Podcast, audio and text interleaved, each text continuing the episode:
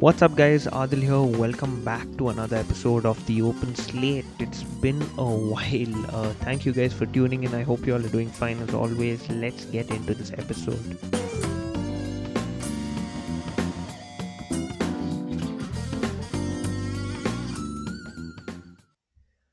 What's up, guys?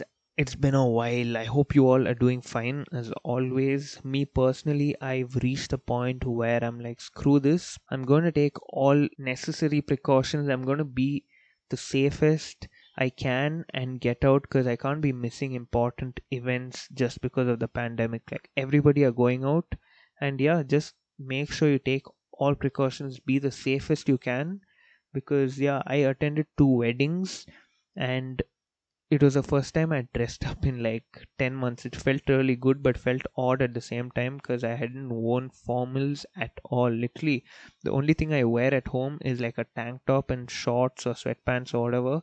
But it was cool dressing up for the first time in a very long time. And yeah, uh, forget all that. So, the weddings, right? It's really nice to see that people are taking this whole thing seriously um, so I'd gone for two weddings. The first wedding was in a relatively smaller um, setting or a smaller venue. So they made sure that things were safe. Uh, they didn't allow people to enter the venue without masks. So a lot of people got sent away because they weren't wearing masks. And that was how they dealt with this whole thing. And wherever there was space to actually distance, people did, you know, sit far away from each other and yeah, the only time the mask came off was probably when we were clicking pictures or if we were eating food. And yeah, there were sanitizers all over the place as well, so that is nice.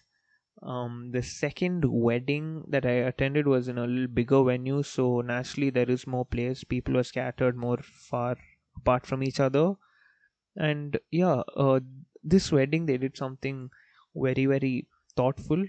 Um, so they gifted all the guests masks with I think the initials of the bride and the groom. That's a really creative gift if you consider the setting and how the world is right now. But um, yeah, everyone were actually scared and they made sure things are safe because there were a ton of old people, there are a ton of babies as well, and yeah, everyone had masks on. It was really really nice to see. So that's pretty much what I've been up to apart from you know studying and the usual, but one or two very interesting things that happened while I was away.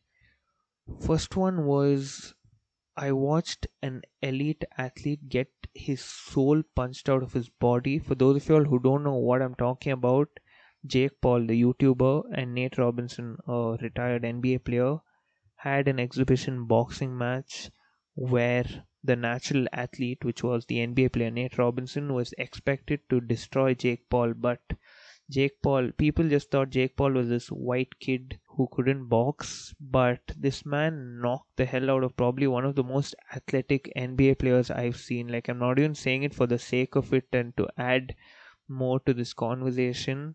It's not really a conversation, but you know what I mean. More to the statement. But that guy, he's like five nine and he's won the dunk contest twice, I think. So, yeah, imagine a high caliber athlete getting knocked out by some white boy who holds the camera. And this kind of, um, you know, sparked up the whole sports world. It rocked the NBA world for sure. And now Jake Paul, the YouTuber, has been throwing challenges and he's been targeting one individual, and that's Conor McGregor. For those of you all who don't know Conor McGregor, he is probably the greatest mixed martial artist of our time right now he's simply one of the best. And uh, this guy challenged him to a boxing match. And jake paul's been going wild with these challenges. So for those of you all who are not very familiar with youtube jake paul's like one of those um, guys who kids love okay? Like the small kids love him. But jake paul was so desperate and he's so confident in himself he feels he can knock out conor mcgregor who i as previously mentioned, is probably one of the greatest mixed martial artists. And um, yeah, Conor McGregor, I don't think he's batted an eye towards this. Like, let's be honest, a mixed martial artist versus an amateur boxer who's also a YouTuber who's won like two boxing matches. Who do you think would win? Come on, it's it's it's a given. Conor McGregor is going to whoop Jake Paul's ass but yeah he's trying his best. He offered conor mcgregor like 50 million dollars just to take part in the fight and all of that. So it's going to be interesting to see what happens. And this leads me to my next point youtube. Because of all these youtubers doing all these big things youtube is literally taking a shift and it's going to shift lanes and it's going to become a mainstream source of entertainment if it isn't already because we see a ton of you know news channels uh, doing like live reports on the youtube channel as well. And um, netflix and amazon prime and hotstar and all of that disney plus part of hotstar uh, sony live geo tv all of that is literally taking over. I don't know if people still pay for cable anymore because everything is so accessible like you can buy a smart tv and you have all these features in one. So cable is kind of getting obsolete. I think i spoke about this earlier as well. But yeah youtube it's not just you know the entertainment where we watch the vlogs and all these crazy videos. It's literally going to become that because our generation honestly watches youtube more than we watch tv and i feel like the older people are making a shift towards that as well which also reminds me Jake Paul's brother Logan Paul, yeah, the guy who caught a lot of fire for filming a dead body, is having an exhibition boxing match against the greatest boxer of all time, and that's Floyd Mayweather Jr. Even people who don't watch boxing can call this one. It is literally the greatest boxer ever versus another YouTuber who has a negative boxing record. Let me just remind you guys his boxing record is 0 and 1. He lost to another YouTuber, if you want to count that. But yeah, this is going to be one of the biggest things on the internet in 2021. It is literally going to break the internet because, like I said, we're seeing all these YouTubers and content creators make this shift and sign these huge deals and do big things outside their area of expertise or, you know, whatever they work with. And that is pretty interesting, and that is why I feel YouTube is about to become mainstream if it hasn't already.